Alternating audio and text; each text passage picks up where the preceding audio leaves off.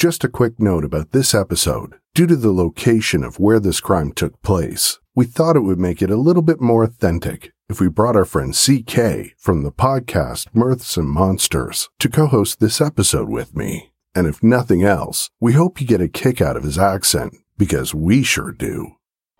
The opinions expressed in the following episode do not necessarily reflect those of the Minds of Madness podcast. Listener discretion is advised.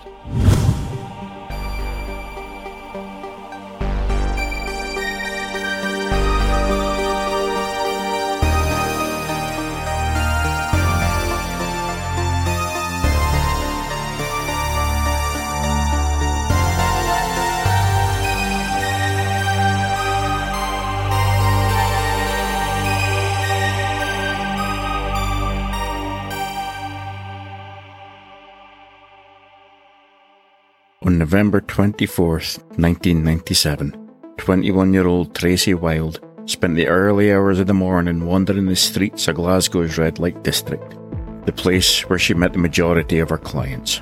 However, Tracey had no idea that the strange man who'd enlisted her services that night would be the last client she'd ever meet. Join me now as we take a look into the tragic case of Tracey Wylde, a young mother driven to a dangerous line of work as a means of providing for her young daughter, a profession that would ultimately lead to an unsolved murder for over 20 years. Scotland is a land of beauty and ancient history that is both revered and appreciated by those who live within its bounds. But like many places in the world, Scotland too possesses dark streets that harbour deceitful people. In some places within this mysterious land rich in folklore, everyday people struggle to live out their daily existence, doing whatever it takes to survive. Barmulloch is one such place that had fallen on hard times. A small neighbourhood situated in the northeast of Glasgow, Scotland, with a population of only 7,000 people. Much of the neighbourhood was rife with poverty, to a level considerably higher than the Glasgow average. Employment and education rates were low, and much of Barmulloch's land was derelict and unoccupied. Its most notable point was the Red Road Tower Block, a group of high-rise flats that stretched into the neighbouring district of Balornock, used extensively by filmmakers and photographers over the years. However, in 2015, the flats were demolished as part of an ongoing effort to reduce the amount of tenement housing in the district and an attempt to reinvent Barmulloch as a more desirable place to live. But despite Glasgow's best efforts to improve its tougher neighbourhoods, the citizens of Barmulloch still struggled and continued to face strife and violence every day. In 1976, a 15 year old girl named Faye, living in Barmulloch, brought a baby girl into the world she named Tracey. With a small age gap between Tracey and her mother, the two were more like sisters than parent and child. At the age of three, Tracey was adopted by her grandparents to make things easier on both Faye and her daughter. Throughout much of her childhood, Tracey got along with her grandparents and was well loved by her family and her young mom. But at the young age of 15, the relationship between Tracey and her grandparents became turbulent. Tracey had met a new boyfriend named Scott, and the two began making plans to rent an apartment together. Things got only worse when Tracey became pregnant. But despite her grandparents' concerns, when Tracey was 18, she moved into an apartment with Scott as they planned to give birth to their daughter, Megan. In a short time, the relationship between Tracey and Scott began to sour. Tracey had become addicted to heroin, and when she wouldn't stop using, Scott felt like he had no other choice but to leave them. Heroin officially hit Glasgow's streets in high quantities for the first time in the early 90s, with often young and vulnerable sex workers as its victims.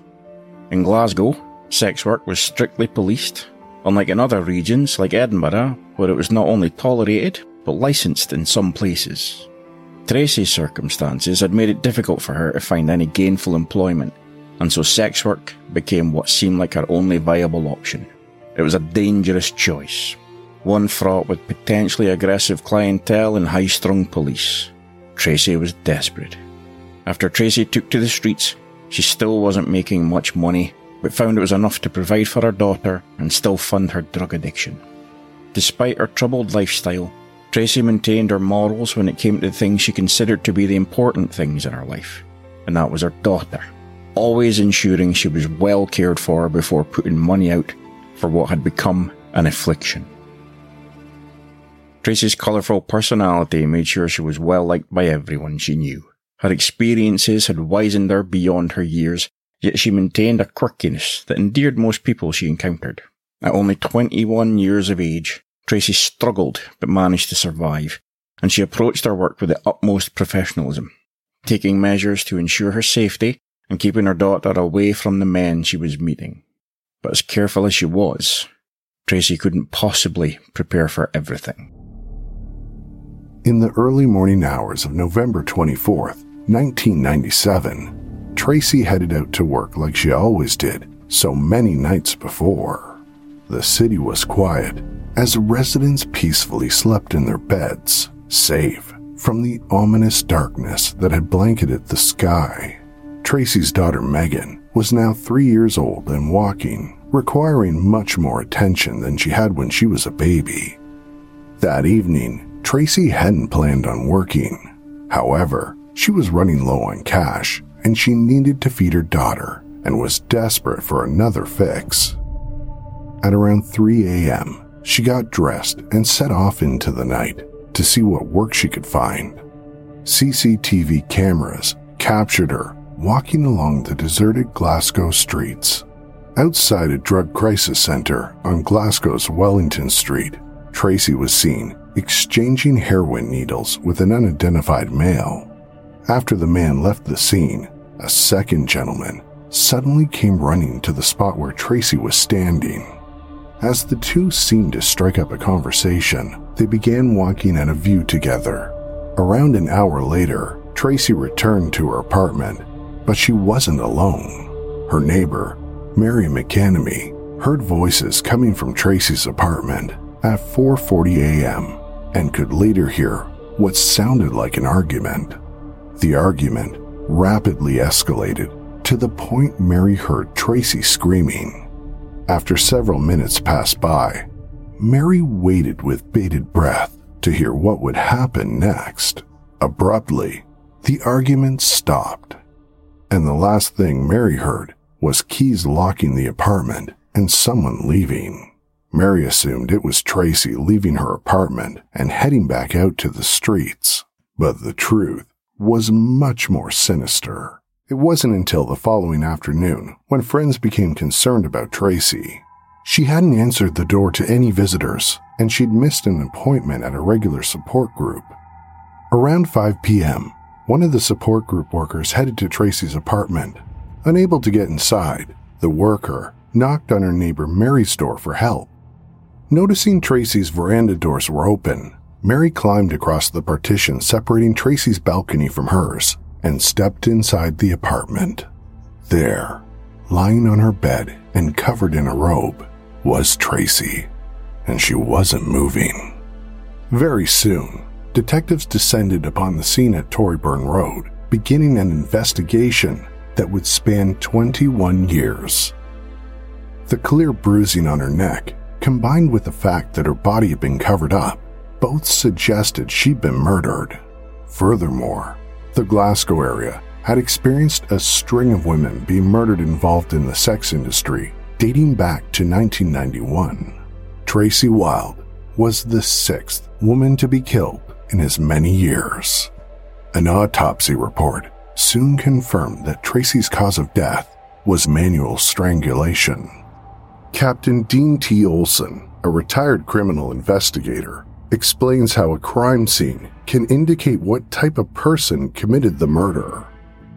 Well, in most cases, uh, when you look at a crime scene, you can tell pretty much what happened because of the blood spatter and, you know, the disarray and, or if it's a really neat scene. But, you know, the FBI categorizes them as either an organized or disorganized scene. And when you're dealing with, uh, they have one indicator called a one neat aspect, and it refers to the fact that For instance, uh, one case we studied in uh, at the National Academy, he uh, dragged a victim into a bathtub where he could butcher her and, you know, obviously not have a big mess. So on top of doing it in the bathtub where the blood and everything would run down the drain, he took the time to take out a clean towel and wipe the uh, edge of the bathtub. Now, an unexperienced or inexperienced investigator might say, well, he was trying to eliminate fingerprints. But an experienced investigator would look at that and recognize that's one neat aspect. And what it means is you've got a schizophrenic or a person with a mental condition and for whatever demons are driving him, that's the neat aspect that he has to do. It's not rational. It's not something that he needs to do to commit the crime or even get away with it, but he will do it almost every time because he's driven by his mental illness. The public was in outrage and demanded that this man be caught and arrested immediately. Nanette Pollock, who had led the sex policing portion of the precinct for Glasgow in the 90s, recalled the period as turbulent and anxious. Citizens around the city believed it was a would-be serial killer. Nanette said that the people found this belief to be easier to accept that one man held full responsibility. The reality of the everyday violence women on the streets faced was simply not a pleasant one to focus on.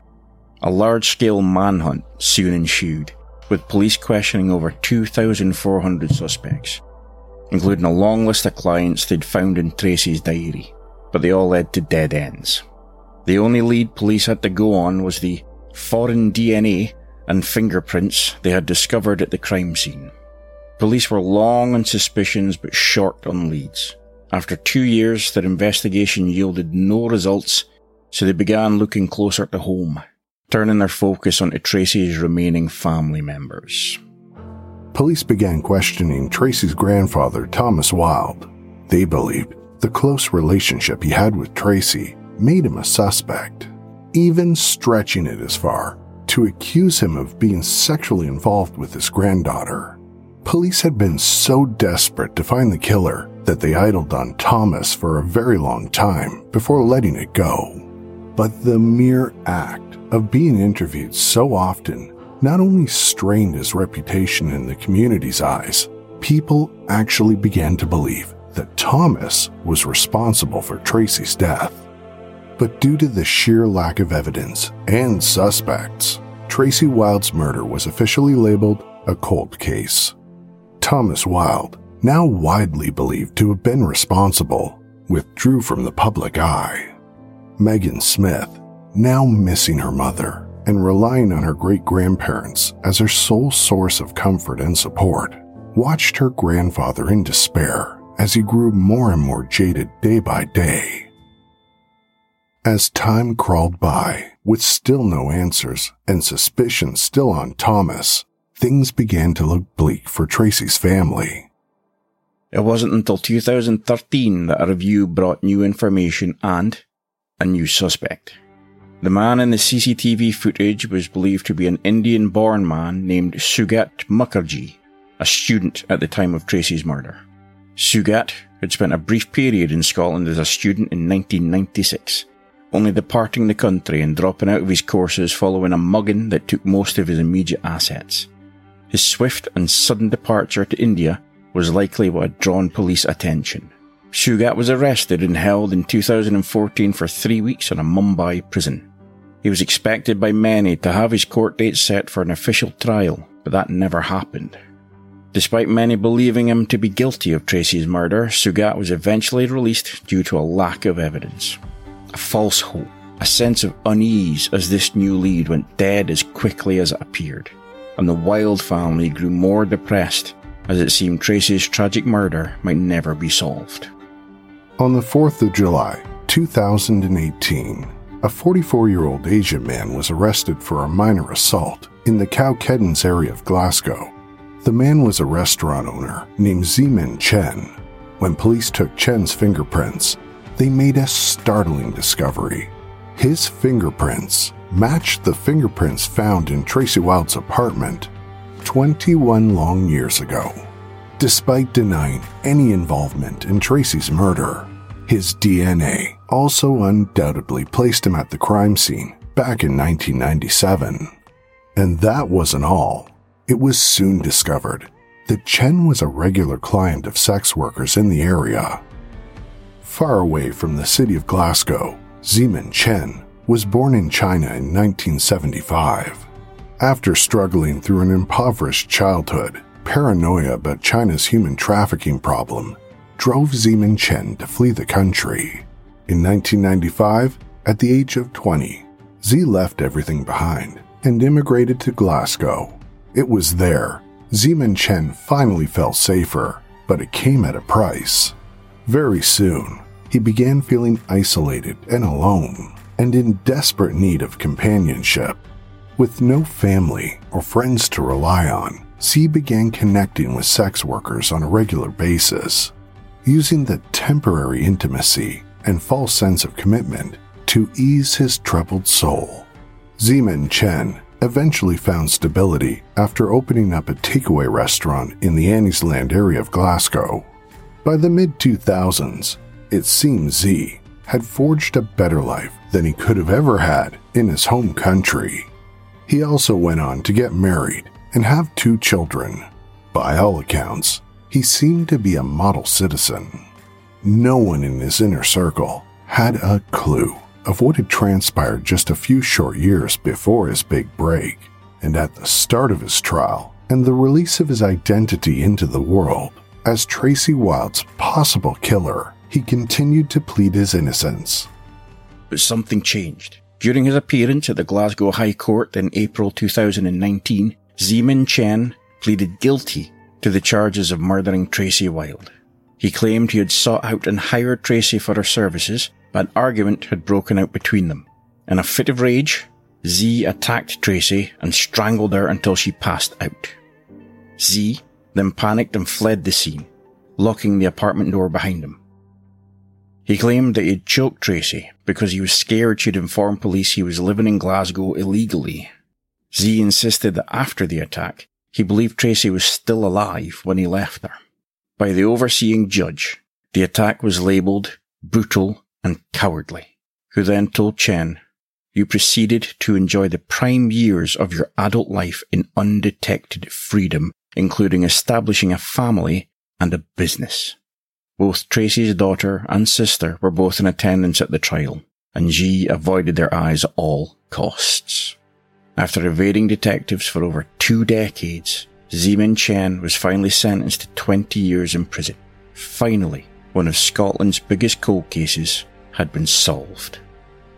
The time spent waiting, anxiously hoping for answers, was finally over for Tracey Wylde's family, but Z's sentencing only brought closure and relief to some, while Z's capture and identification as the real murderer took away the clouds of suspicion from Thomas, Tracey's grandfather. He never got to see it take place. Thomas Wylde died two years before the real killer was ever found. Scott Smith, Megan's biological father, who had stayed in contact with Tracey after their split, had taken her death extremely hard throughout the years and also died without ever knowing who Tracey's real murderer was. The same went for Tracey's mother, Faye, who died two years before Z was identified. Three loved ones who spent 20 years in agony praying for justice and a swift end to their suffering, never witnessed the justice they so deserved. It fell on Megan, Tracey's daughter, and her other surviving family members to witness the trial firsthand and see with their own eyes the man who had so heartlessly taken Tracey from them. As for Sugat Mukherjee, the original suspect behind the murder, Z's arrest and conviction came too late to make much of a difference in his life. Despite providing a DNA sample when he was taken, Sugat had never truly been cleared of any wrongdoing. Before Zhi's discovery, Sugat saw his life collapse before his eyes. He and his wife lost their apartment lease, and Sugat's successful business disintegrated. His three children had virtually no friends. For nearly five years before the conviction of Z, Sugat and his family watched their lives fall apart. Even after it was over and done with, they admitted what had been done to them was not repairable. Sugat's depression was deep, and even the news of his exoneration couldn't lift it. Tracey Wylde's case is an example of how far reaching the devastating fallout can be from an unsolved murder. Clinical psychologist Dr. Christina Forzani explains possible psychological effects of being falsely accused. The accusation that this case insinuated was that the murderer hired a woman for sex before he murdered her, which complicates the emotional parts even further. Imagine having a supportive spouse, children who look up to you, a prosperous career, and then starting to lose business, be unable to pay your bills, and feel like your friends, family, and your community might be questioning whether or not you committed the crime when you had never even, in fact, met the victim. When he learned that he was a murder suspect, he slowly lost so many aspects of his life and began to have multiple mental health issues, including anxiety, depression, and insomnia. The accused became so depressed and anxious that he could no longer attend family gatherings, and he was embarrassed to apply for jobs after losing the one he had held for years. He and his wife and children were unable to remain in their leased home as the landlord didn't feel comfortable with the situation. Mr. Mukherjee may have known that despite his family standing by him, some may be wondering whether he was covering something up.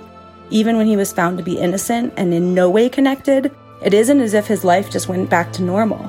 The impact of having been treated like a criminal of this caliber continues to have severe financial and emotional impacts. Recovering from depression isn't simple and it sometimes takes years of treatment. And now he also has to cope with the financial and other practical aspects of having been a suspect. The conclusion of Tracey Wylde's murder investigation restored hope to countless people who had lost loved ones under similar circumstances.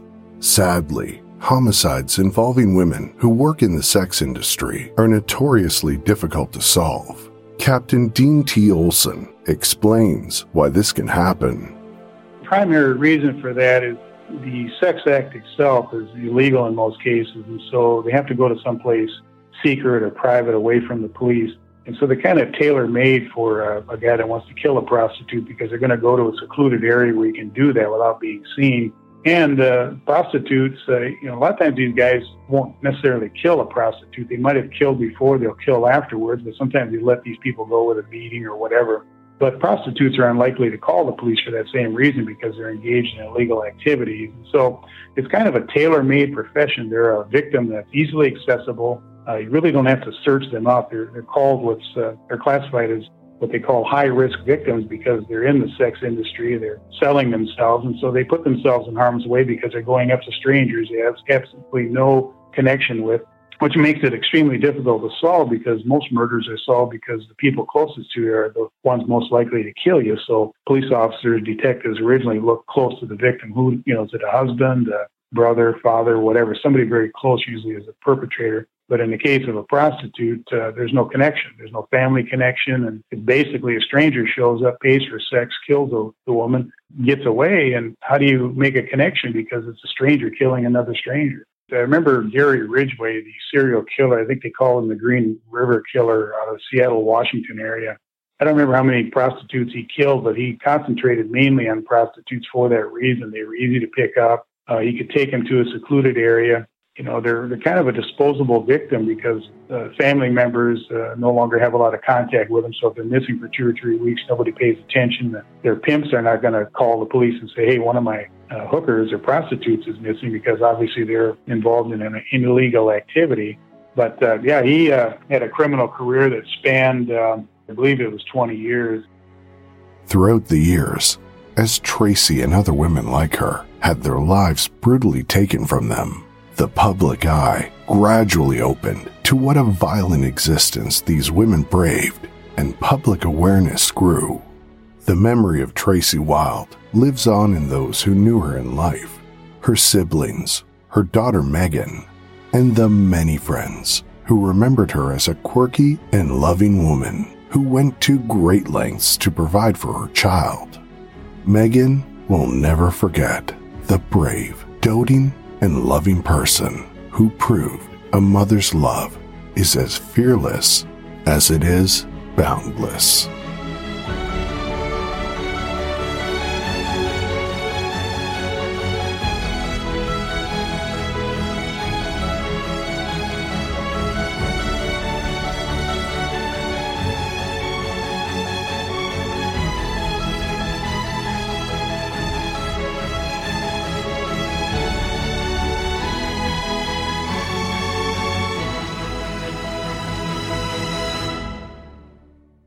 I'd like to give a special thank you to Dr. Christina Forzani and Captain Dean Olson for their insights on this case. To learn more about Captain Olson's 30 years of experience in law enforcement, you can find his most recent book, Evil Desire Recollections of a Sex Crimes Detective, on Amazon or Genius Book Publishing. You can also find a link in the episode notes. And now I'd like to share a quick conversation I had with the co host of this episode, CK. CK, I just want to tell you what an amazing job you did. And I kind of think you should start your own true crime podcast. Oh, well, thank you to the first part and definitely not to the second part. It was interesting, actually. It was really interesting because I've only listened to them before, obviously. But when you're actually reading the words and studying the words and getting them right and all that kind of thing, it sort of hits you a bit more. I think that's possibly another reason why I couldn't do it. Just, oh boy, this is, this is sad. We thought you did an amazing job, and quite frankly, I couldn't have said Bar Barmulk as well as you did. Thank you. it does help when you're a native. I've got the natural phlegm, I guess it is. So you've got a couple podcasts, and why don't you tell our listeners about them? Thank you, I will. Okay, so I have two. One is for everybody. It's a family friendly podcast, which has just turned three, actually, called Mirths and Monsters. And it's um, me, my dog, and three of my cats go investigating cryptids and monsters and associated things. So we, the first episode is about the haggis, which is a real creature and a real beast, and I know how much you love haggis as well. We've also went to see Nessie. We've interviewed Wolfman, the Mummy, you get the idea. So Actually, the whole family listens to the podcast whenever we get in the truck and we're off driving. that made me very happy when you told me that before, actually, because that's sort of what I was aiming for when I did it in the first place. And I like the idea of folk just sort of gathering round, listening to it together, which you can do with Mercy Monsters. Infernal Souls? Maybe not so much for the kids. Tell us about that one. Yeah, so the second one is called Infernal Souls and Eternal Arseholes. The first series is just finished, actually. It was set in Alcatraz, and the host of it is a character called Charlie the Bagman Baglin, who's actually dead. He's a ghost who still haunts around Alcatraz, and you learn about previous inmates. So I've covered Al Capone, Machine Gun Kelly, those kind of folk, but you also learn about Charlie's history as well. All right, so we're going to run the promos for the shows, and thank you again so much for your help with this episode. Oh, it was an absolute pleasure. I was I was genuinely honored to do it. Hello, my friends. I'm CK, the host of Mirths and Monsters, the show that tells you the real stories behind such creatures as the haggis, leprechauns, werewolves, and of course, Nessie. Join me, my dog Finn. He doesn't talk. My wee cat Ray. Puny matter. She does. As we investigate these and more on Mirths and Monsters, available wherever you listen to your shows. Slàinte, my friends. Alcatraz opened in 1934. I arrived in 1935. And I'm still here. I'm Charlie the Bagman Baglin. And I'm dead. Tune in every fortnight to hear about some of the nastiest inmates the Rock has had. Learn about Alcatraz, about me, and the fun I have with ghost hunters. I'm behind you, Baggins. Episode 1 is about Al Capone, the banjo playing, tax dodging numpty. Join me, Charlie, from the 6th of October on Infernal Souls and Eternal Arseholes. Available on Acast, Spotify, and most other podcast players.